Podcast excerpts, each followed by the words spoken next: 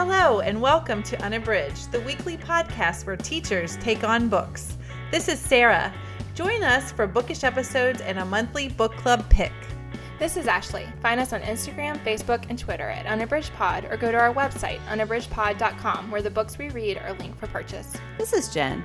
Check out our Teachers Pay Teachers store, our Patreon page, and our newsletter.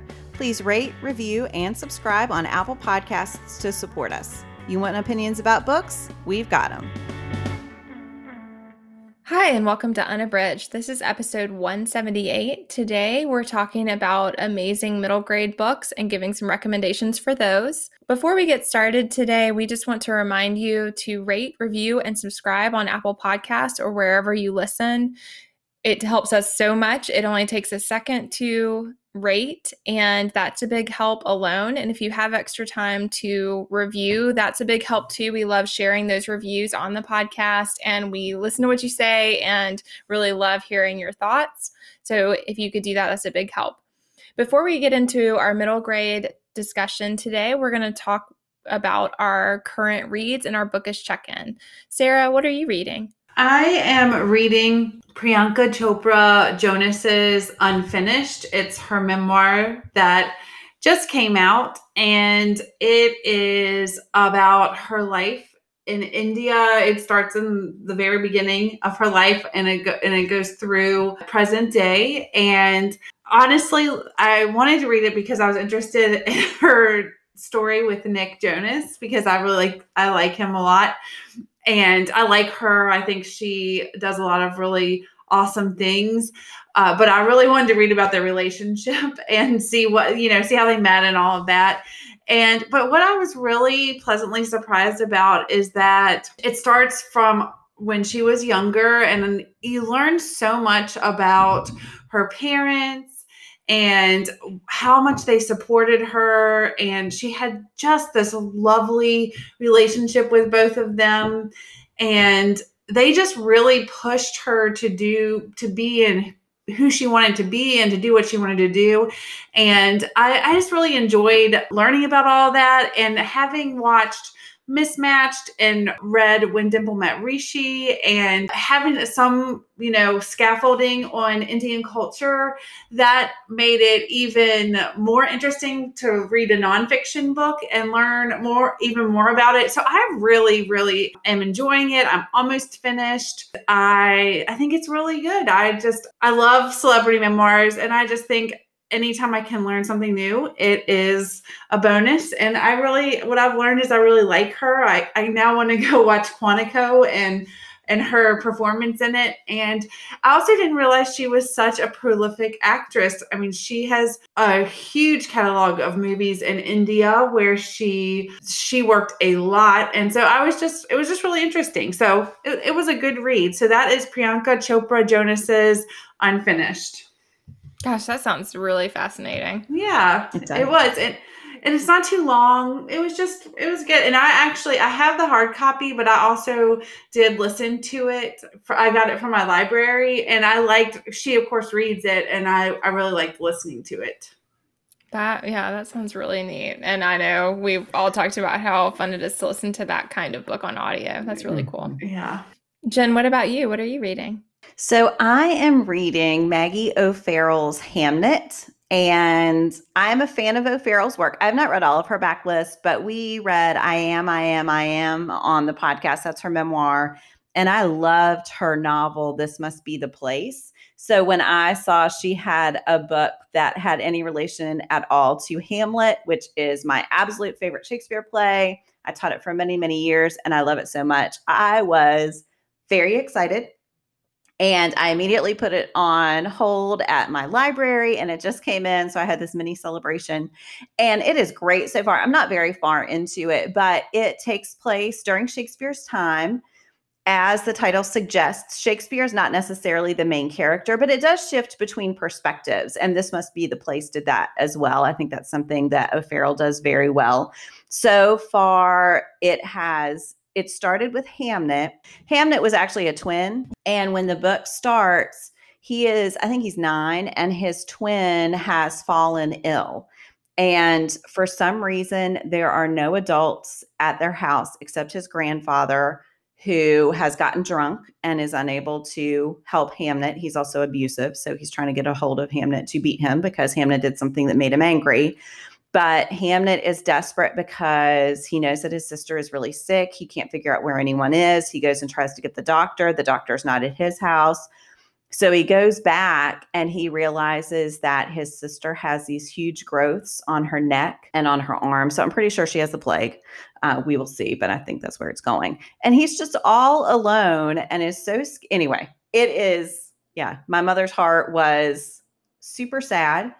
And then it switched to, I think it's like 15 years before when Shakespeare is acting as a tutor in the village to pay off a debt of his father. So, this is the grandfather who is abusing Hamnet at the beginning. And he has become intrigued by this woman who he sees out the window of the schoolhouse carrying a falcon. And he becomes very intrigued by her and finds out that there are all these stories about her in the village that she might be a witch and he thinks that's kind of cool. And so he wants to get to know her better. And yes and then it susanna is hamnet and his twin judith's older sister and it just had her perspective. So i don't know how many perspectives it's going to go through. So far they've all been compelling. These are all really rich characters. You see the burden that it's putting on hamnet and his siblings for their dad to be gone so much of the year that they live with their father's parents, with their grandparents because he's gone so much. And so I think it's just so far a really rich portrait of a family. And it, again, of course, I can't wait to see. I'm sure Hamlet is going to come into it at some point. I'm very ready. so I'm anxious to see, yeah, how that's worked in. But as with O'Farrell's other work, the writing is gorgeous, the characters are compelling. And yeah, so I'm just kind of along for the ride. We'll see what happens.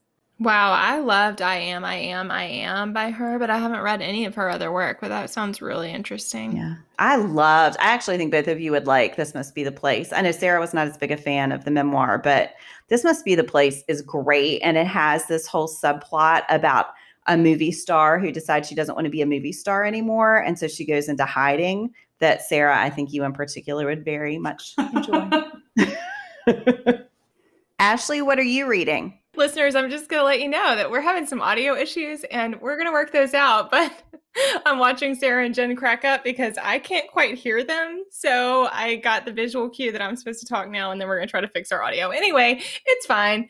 So I wanted to share about Talia Hibbert's Act Your Age Eve Brown. I have shared my love for Talia Hibbert's work. I read Chloe Brown's book and also Dani Brown and was so excited for this one. And Libro FM had the audio of this. So I was very excited to see that it was available on there and the others I had read and not listened to. So I was also excited to try li- the listening experience. And so far, I absolutely love the narration. And, and so that's been really fun to see it in that form instead. And so this is about Eve Brown. And in the opening part, she, so just a little bit of context about the sisters. Their family is very, very wealthy and they all have a trust fund and they're given essentially allowances from the trust fund to supplement what they do. But their family, their parents are, are alive and involved and they still are monitoring them and they want them to work and to have their own source of income as well. Eve unlike her sisters, has not found any continuous work of her own. And so she is much more reliant on the allowance that she gets from the trust fund. So she has had, she's tried a lot of different careers, but in the opening part, she set up this wedding business and she had established a website and she had gotten everything lined up to do that. And then she had a pretty spectacular failure with a friend who'd gotten married and that's at the opening part and immediately she pulls down her website and gives up on her business and her mom discovers this because her mom shares the website address with a friend so that they can share it for somebody who's getting married. And the friend lets her mom know that the site, she's getting an error message and the site's not found. And that's how her parents discover that she's bailed on yet another business. And she's had quite a few. Chloe is a website designer. And so in Get a Life, Chloe Brown, some of that is all about her website design. So Eve has been taking advantage of her sister's skill and has tried a lot of different ones. So she has a bit of a, her parents have a bit of a moment with her right at the beginning. And they basically say, once this stuff is coming out, that she is no longer going to have any access to the trust fund until she has proven that she can be successful on her own and have her own source of income. And they are, she was currently living in their house. They're giving her three months to move out and to start finding her own way. And so they really have felt like they had to give her this nudge. So, as the title suggests, they are trying to get her to act her age and to they're encouraging her to take the step to figure out what she wants to do. And with a bit of serendipity, right after that, she sees a posting for a chef at a cafe in this town and is intrigued by the quaint location. It's a bed and breakfast. And so she's just really intrigued by this the area and enters to see about applying for this chef position. And she does have training even though she hasn't really practiced a lot. She she's a great, you know, she has a lot of natural talent and she's got some training. So she is thinking about applying for that. And then meanwhile, we see a little bit of the perspective of Jacob, who is the guy who's doing the hiring and who runs the space. And he is rather curmudgeonly and has a friend who is helping him with these interviews. And he's just very no nonsense and has a very clear attitude about what he does and does not want. And so he has eliminated every possible candidate very quickly because as soon as he sees them, he knows whether they meet the criteria on his list. And if they do not, he's not interested in pursuing it. So there you're getting a glimpse into this side of the struggle when she knocks on the door and suddenly appears. So that is the that's where I am. I've only read a little bit so or listened to a little bit so far and I am loving it. We talked before about comfort reading and learning the authors that you really like and that you know you're going to like every time and that's how Talia Hibbert is for me. So I was excited before I started this and I am absolutely loving it and you know thought I would and I'm learning that's something that's still pretty new for me is learning authors that I can revisit at any time and really enjoy. And she's definitely that way for me. So again, that's Talia Hibbert's Act Your Age, Eve Brown. I just recently finished that one and yeah, absolutely loved it. Talia Hibbert is just amazing. I don't know how she has such a magical touch, but her sense of character is just brilliant. I haven't read any of those yet, so I'll be excited to read them. Oh, Sarah, you're going to love them. You have such a treat in front of you. So, today we were interested in sharing some middle grade picks with you. We all read middle grade some. We'll talk a little bit about how much, you know, how often we read it. But we wanted to highlight those because we just feel like this is such a powerful section of reading. And we, all, all three of us, talk about YA Lit a lot and read a lot of YA Lit, but we wanted to focus on middle grade specifically because we all feel like there's such great books out there in the middle grade range and that it is an area that adults can read and really enjoy, but it is one that I find is underrepresented a lot of times on Bookstagram and in discussions that often YA gets more notice, I think, than a lot of middle grade seems to. And so we just wanted to take some time to talk about some picks that we've enjoyed and we'll also be sharing with you a longer list in an upcoming bookish fave of some other favorites we've had in the middle grade area. I definitely still feel like I'm a novice when it comes to middle grade reading. I think Sarah came in with much more experience just because of the age group she taught, but I was teaching juniors and seniors, and they're typically not open to reading for this age group. But I know it's something I've been trying to learn more about because my kids are at the age where this is the type of reading they are wanting to do. And I have just realized how little I know about what's out there. So I've made an effort over the past couple of years to read more and to find lists of good recommendations. My kids are kind of picky sometimes, it depends on the day. So sometimes that's a barrier as well. But I think it's also just my own knowledge. Ashley, I'm glad you mentioned not seeing things on Bookstagram. And it's funny every Saturday I share what I'm reading currently, and I have gotten some of the strongest reactions when I post middle grade because I feel like other parents are out there searching for books for their kids too.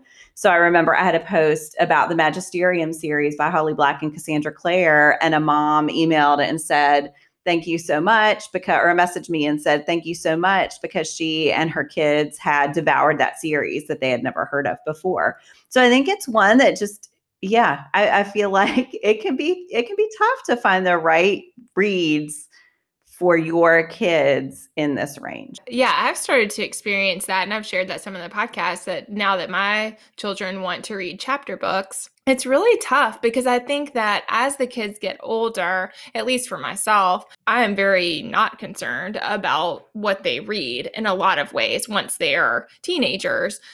Whereas at the younger range, I still am concerned about what content is addressed and just whether they're ready for the things that are going to be mm-hmm. discussed in the book. And so I think it is hard and whether they'll relate to them. I mean, my children are, are young, they're four and six. So a lot of chapter books are not geared toward their age group and they get confused by some of the stuff that's happening even though they are enjoying the story. And so i think it is mm-hmm. hard at these younger ages to find things that work for your child as far as preferences and interest level and then also that it is appropriate in the sense of accessible to them at, at their age. Mm-hmm. so yeah. Yeah. I, I, do think it's hard to find those good picks. And i think within middle grade i mean I th- i've said this before about ya that the things that are available now in middle grade literature compared to even 10 or 15 years ago it's just so vast. And i do think though with that comes more responsibility for the adults in our kids' lives to re- read the books before we give them to our children because sometimes like, like if a kid is highly sensitive some books might be just too much for them at, at certain times whereas like when i was in middle school there wasn't a whole lot right. of diversity or like different stories being told and i mean i think that that a lot of the books that I read in middle school were like about horses or girls having sleepovers. And I mean, which was great. And I'm like the Babysitters Club. I loved it. But I mean, now there's a lot of really can be very heavy content, which I think is important to expose kids to, but also you have to know the kids that you're recommending books for, just like with YA, so that you are getting the right books in the right hands, I think. Yeah, yeah, yeah, absolutely. Like knowing the child and knowing the group and what works for them is important. Yeah, mm-hmm. yeah I, I may have shared this story once before, but we did the Rick Riordan Presents episode a while back, and it made me think my older son, who now is getting ready for YA Lit, but he's just on the edge, but he is a sensitive reader about some topics. And he picked up one of those books. I can't I can't remember the title right now and was devouring. I mean, he was just plowing through it. And then all of a sudden, he threw it across the room. And I said, What happened? And the dog had died in the book. And he would not look at he was loving it till that point and he would not look at that book he would not pick it up again i said do you want to try to skip it or do you want me to read it and see if it gets better and he said no i will not read that book again so yeah sarah i appreciate what you said about reading it first because i think I maybe would have anticipated that and would have warned him a little bit. But yeah, I had not pre read that book. So anyway, it, it was a tough moment we had to work through which i one. mean i think i do think that of course for all of us that is going to happen we can't always yeah. read ahead for kids and i think that's totally mm-hmm. understandable but i do love when we get the hand you know the book that we loved in the hands of a kid who also loves it i mean that is such a magical feeling and and it is i understand that about their getting to an age where they can feel somewhat betrayed by the author and by mm-hmm. what happens. And I think that's part of growing up. I mean, in part, it's that you're having to learn that things happen that you don't want to have happen. And I think that's part of that maturation process is realizing mm-hmm. that. But it is painful for sure. Yeah. So we wanted to, we had a hard time. We had big long list that we each compiled of middle grade reads we've read and enjoyed recently, but we wanted to each just narrow it down to one that we would recommend. And then, like I said, we'll have a bookish fave that gives some of our other favorites as well. And so that'll be coming out on Monday. Our bookish faves always come out on Mondays, and those are really fun for us. We curate lists of things related to a topic, and you can always find those at unabridgedpod.com. And they are of our blog posts, those are really popular because it's a nice way to, if you're looking for a particular topic, or in this case, a list of books within an age range, that's a good way to find those. So, Jen, what is your pick for today? So I am sharing Jewell Parker Rhodes's Ghost Boys. And I think I, was thinking again about my sensitive son. I think there are topics that I very much want him to know about. And I think one thing that I really appreciate about middle grade books is just these authors excel at exploring really challenging topics with this age group. I will say this will be a tough read for anyone. It is about a boy named Jerome. He's 12 years old. He is black and he is killed very early on in the book by a white police officer. And then Jerome joins other ghost boys who are other black boys who have been killed unjustly, usually as a result of racism or some sort of violence. In the group of ghost boys in that community that he joins, Emmett Till is there, and Emmett Till acts as a sort of guide for Jerome and helps him work through some of his feelings of anger and betrayal and just acceptance. It's it's really powerful. I think this is it's a tough book, but I do think it's important for kids this age to know about things like the story of Emmett Till. And I think this does a good job introducing that part of the history. One powerful part of this book is that Jerome meets Sarah, and she is the daughter of the police officer who killed him. And so she is also very angry and feels very betrayed. And so you see these two kids trying to work through that kind of anger and what forgiveness means and when forgiveness is appropriate. Sarah, through the eyes of Sarah, you see her father struggling with what has happened. And so I think there's a lot of empathy for so many characters in the book and yet it is very much acknowledging something that I think we need to continue to put at the forefront of our reading and to continue considering ways that we can act against. So it, it's a tough topic for a middle grade book, but I think this is the right age for it. So again, that's Jewell Parker Rhodes's Ghost Boys. I just want to shout out while I'm on this topic, all three of us have mentioned Harbor Me by Jacqueline Woodson on the podcast before. And that is another one that I think deals with some of these topics. It deals with a lot of other issues as well, but there's a part that very explicitly talks about a boy being shot because he has a toy gun. And that's what happens with Jerome.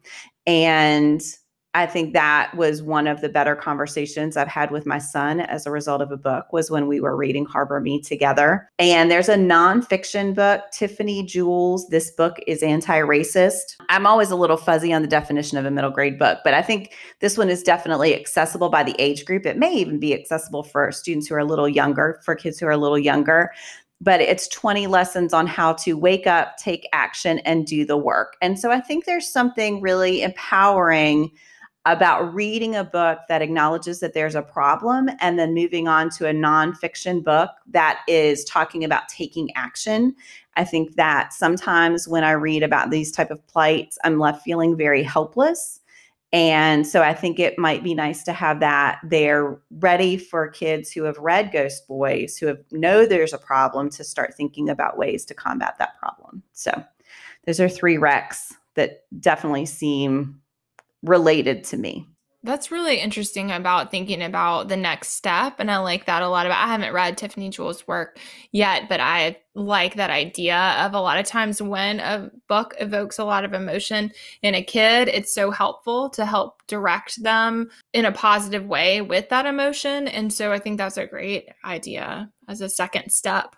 It's almost written as a workbook. So I do think it really asks for the reader to engage with it, which I think is great. Yeah. Yeah. And like Jen said, we all absolutely loved Harbor Me. I think for a long time, I hadn't had a lot of success with middle grade reads. I just didn't read a lot of them. And I think with Harbor Me, that was one of the first. I read that one, I guess, a couple of years ago now for the first time. And I realized how I connected with that and how powerful middle grade can be. I mean, I think it's just such a rich story. And so it goes back to the idea of I think adults definitely can read middle grade. Sometimes I have a little bit of a trouble connecting to it in a way that I never have with YA or very, very rarely have with YA because of course it's geared toward younger people and that's totally fine but sometimes that means I don't read as much of it. And then I miss out on these great books that I would absolutely love. So Harbor Me was one that really opened that doorway for me and helped me find some other middle grade books that I really enjoyed. What about you, Sarah? What what would you like to recommend? So I'm going to recommend Dusti Bowling's Insignificant Events in the Life of a Cactus. I read this on audio this year. I, I checked it out from the library, and this book is about Aven Green. She is a child who was born with no arms, and she was adopted by this couple, and they live in oh gosh, I can't remember. I think Oklahoma. They live in a state, and she has grown up in in an area that that everybody knows her, and she's very comfortable in, and she loves her life. And all of a sudden, her parents decide to purchase an old amusement park that is in Arizona and she's so they're they kind of uproot and move out to Arizona to try their hand at running this amusement park and it's the story's basically about her trying to navigate being in a place where she doesn't know anyone and no one knows her. She doesn't have arms and so that is uncomfortable for some of the kids that are at her new school because she does everything with her toes. It's just a, this book about her navigating and finding her place there. And she also makes best friends with a boy who has Tourette syndrome. And it's just a really beautiful book about friendship and making your, your own way and I, I, mean, I just loved this book, and I thought it was just there were a lot of things represented in the book that I haven't seen very much in middle grade literature. I thought it was really funny. I laughed out loud because Aven is just so, you know, she I don't know, she's just really funny and she's got all this spirit and she and you just love her from the very beginning and you love her family and all the people she encounters. It's just a great story. So I am recommending this because I think it is important for all different kinds of people to be represented in children's literature. And I think it's important for kids to read about people who have experiences that are not like their own, which is also why on my list, I'm not going to talk about them in depth, but also my list was Kelly Yang's Front Desk, which we actually did for an episode we can link in the show notes. So we talked extensively about that book, and I absolutely adored that one. And then the last one I had on my list was When I Was the Greatest by Jason Reynolds. And everybody knows our undying love for Reynolds' work for young people. And this book, this is my favorite of the ones of his that I've read. And I think that all three of these books help kids get a different perspective, learn a little bit more about people who may not be like them or have had different experiences. And I just really, I just really like all three of these for different reasons. But I feel like they have a unifying message. I am so interested in the insignificant events in the life of a cactus, Sarah. I remember when you talked about that one for a bookish check-in, and it just sounds fantastic. So oh. I am hoping to get to that one soon. When but I, I do love the other two you mentioned. when I just started to the insignificant events in the life of a cactus is book one. That's when they're in middle school, and I just recently started the second book in this series, and it is they have just entered ninth grade, and it is monumentous events in the life of a cactus. That's the second one. So awesome. That's always great too when you can find a good series because I think if you can get a kid to fall in love with book one, then they know what they're reading next. And we've talked before about how much power there is in just knowing what you're reading next and in not having I, I face this with my own TBR pile, having to make that constant decision So I think that's awesome. I didn't realize there was a book too. Well, and Front Desk has a sequel too. Yes, I saw that, but I haven't read that one yet either. I haven't either. What about you, Ashley? So, the one I wanted to share today, I had a hard time. I mean, we all had some less of of some favorites from middle grade, but one that I wanted to share is Alex Gino's George. I read this one and don't remember sharing it on here, and I absolutely loved it. So, this was a nice chance to share that story because I just think it's such a powerful book and I absolutely loved it. This is the story of George she is transgender. And at the beginning of the book, she is aware of that, but feels that no one will ever know, that it is a secret, that she knows that everyone sees a boy when they look at her and that that's just the way the world is is kind of her feeling in the beginning. And so she does things like she loves to look at girls magazines and stuff like that and then she's hiding those from her family because she knows that they would not she worries that they would not be accepting of her looking at these girls magazines and being interested in those things and yet over time her the focal point of this story is about her class putting on a play version of Charlotte's Web and she wants to be Charlotte and so a lot of the story is about her wanting to be Charlotte and her wanting there to not be such a strong conflict between her inner life and her outer life and wanting those things to connect. And she also has this great best friend, Kelly.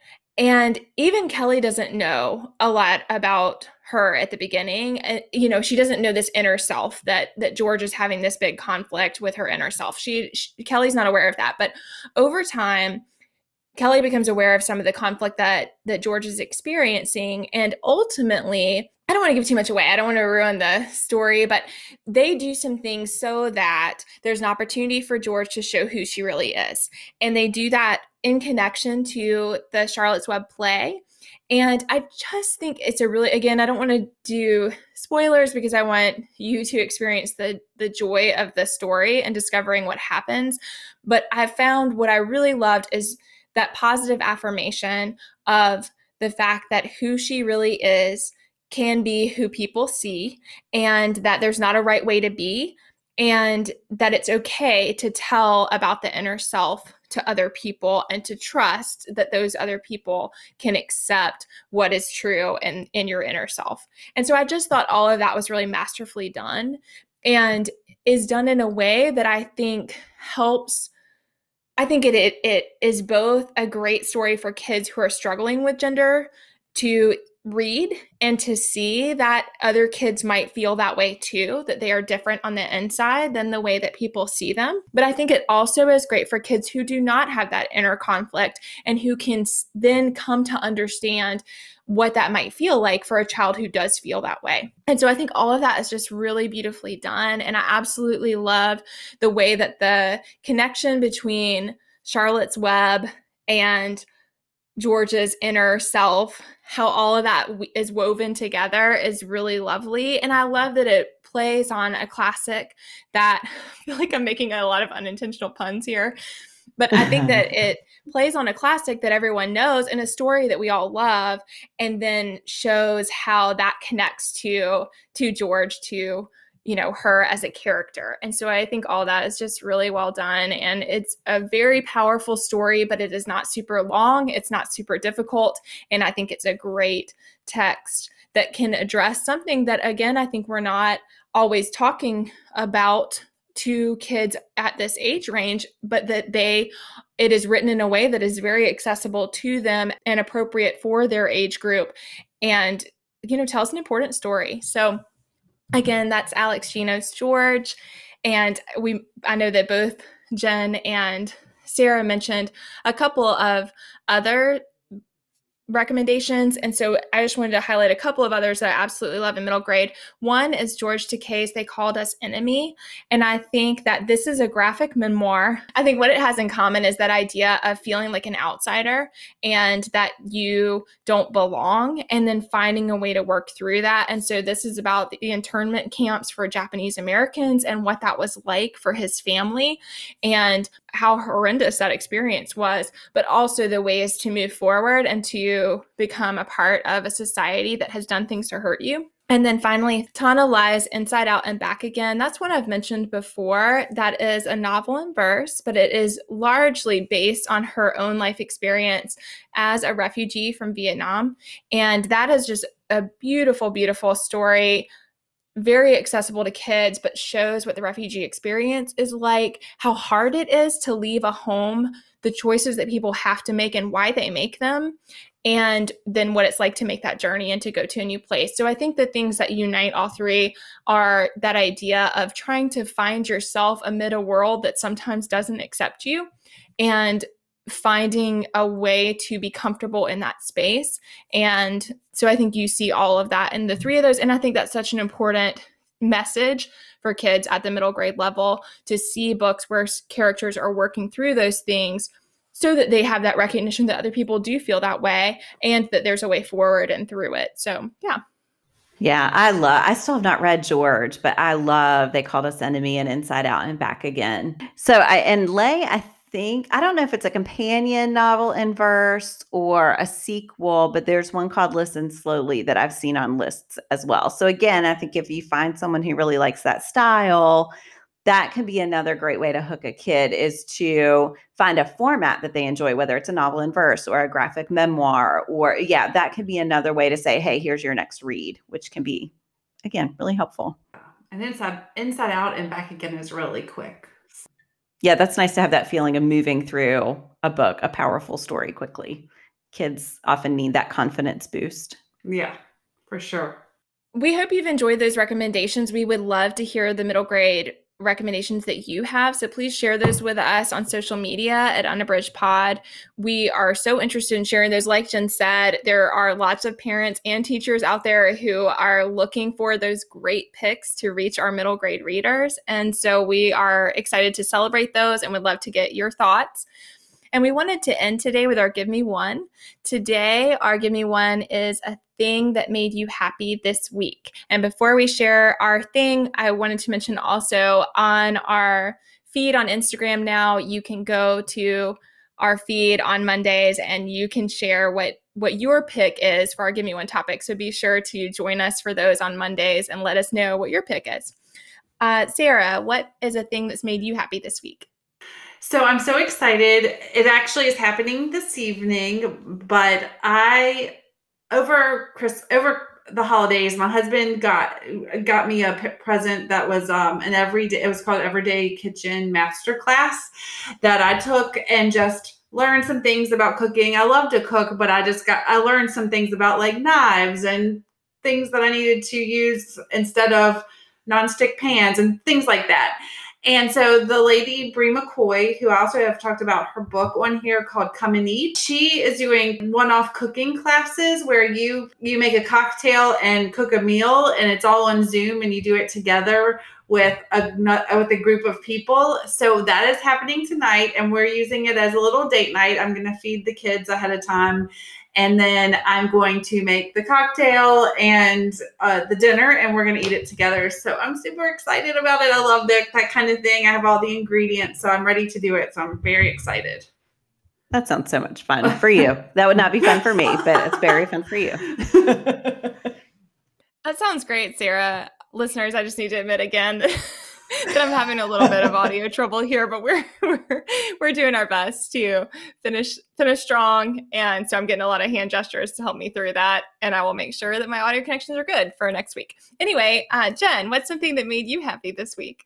So I know I feel like it's kind of cheating to have a book and give me one.